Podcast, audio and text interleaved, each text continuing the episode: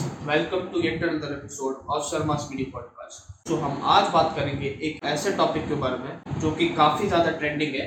जी हाँ मैं बात कर रहा हूँ व्हाट्सएप के बारे में। Not about the privacy rules पर हम बात करेंगे एक ऐसे ग्रुप ऑफ़ लोगों को जिसको हम बोल सकते हैं व्हाट्सएप के ज्ञानी लोग। जी हाँ आपने एकदम सही सुना। जिन लोग को मालूम नहीं है कि ये लोग कौन है तो व्हाट्सएप के ज्ञानी लोग वो टाइप ऑफ़ लोग होते हैं जिनको सब कुछ मालूम है दुनिया के बारे में। पॉलिटिक्स से लेकर क्रिकेट क्रिकेट से लेकर बॉलीवुड सबके ऊपर ओपिनियन होती है इनकी। और अगर इनकी ओपिनियन नहीं ली तो देश आगे बढ़ ही नहीं सकता। और ये लोग सिर्फ़ एक ही जगह पे पाए जाते हैं। वो है व्हाट्सएप के फैमिली ग्रुप या कुछ हद तक फ्रेंड्स ग्रुप कि जिनको सब कुछ मालूम है कि मोदी जी ने ऐसा क्यों किया, पेट्रोल की प्राइस क्यों बढ़ाए फिर सुशांत सिंह ने अपनी जान क्यों गवाई, जो कि मतलब अब तक सीबीआई को भी इतना करने की बात नहीं मालूम है, पर इनको मालूम है। और तो और अगर इनकी आईपीएल टीम जीत रही है तो वाह वाह वाह वाह क्या बात है। तारीफों की पुल बात नहीं और अगर ये इनकी टीम हार रही है तो इनका एक ही जवाब है। भाई फिक्सिंग हुआ फिक्सिंग फिक्सिंग हुआ सारे के सारे प्लेयर बिके हुए। सब के सब चीटर को।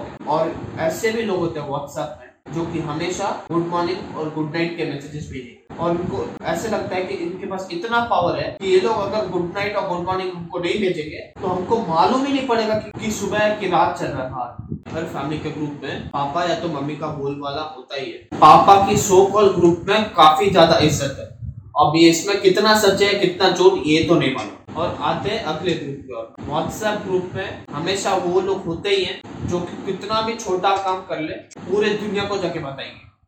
और या तो बोल दे रूमर्स फैलाते रहे पर चुप नहीं बैठेंगे कुछ ना कुछ तो बोलना ही है। सो आई होप कि आप इनमें से कोई भी चीज़ पर अग्री या तो रिलेट करते हो। So this for time thank you for watching and listening to the podcast